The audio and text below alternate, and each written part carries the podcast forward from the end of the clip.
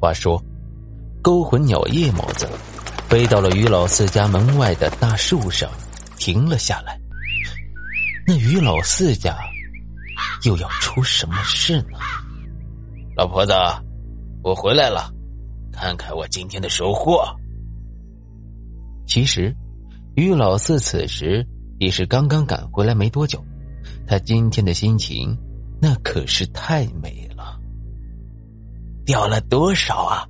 把你美成这样，爷爷，我也要看。哦，都来看看。于老四家只有三口人，他和老伴儿带着一个只有五岁的小孙子，儿子一直在城里打工，收入不错，家里还种着果园，所以生活在村里是相当不错的。于老四平时。也没别的爱好，就喜欢钓鱼。今天运气爆棚，钓了满满一大桶鲶鱼，可把他高兴坏了。呀，还都是大鲶鱼呢，可不十来条呢。因为今天回来的晚，老伴儿都把饭做好了，鱼就先放到了门口。三个人收拾着准备吃饭。哇，终于吃饭了，饿死我了。好了，先吃饭吧。吃饭间，老伴儿就问于老四：“这是上哪钓鱼去了？回来的这么晚，把孙子都饿坏了。”于老四高兴的抿了一口酒，然后把今天钓鱼的事儿跟老伴儿讲了一遍。今天上午，于老四骑着车子晃悠着往村西的黄泥河走，路上还碰到了陈家父子，正对着一个大树桩子。研究着啥？打了招呼，于老四就往河边去了。这段时间，自家的果园收完了第一茬果子，把老四忙得够呛，好些日子没出来钓鱼了。一到河边，扔下自行车，就心急的往河滩上走，轻车熟路的挂上蚯蚓，就甩下了鱼钩。可是，这一坐就是一上午。没一条鱼要钩。其实这点老四心里也有了准备。这些年经济发展了，到处盖房子，人比鱼都多，这也就当磨练心性了。可是话虽然这么说，那些钓鱼的人谁不想有大鱼要钩？不吃，瞅着过过瘾也好。正在他无聊的胡思乱想时，突然听到不远处传来扑通的声音。于老四顺着声音一看，原来是不远处的一个河流缓弯处，什么东西在水面上跳出，又落下，激起了一阵阵的水花。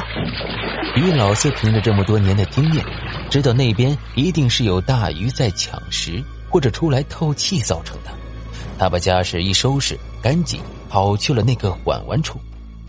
于老四本来也没抱多大希望，现在的鱼都惊了。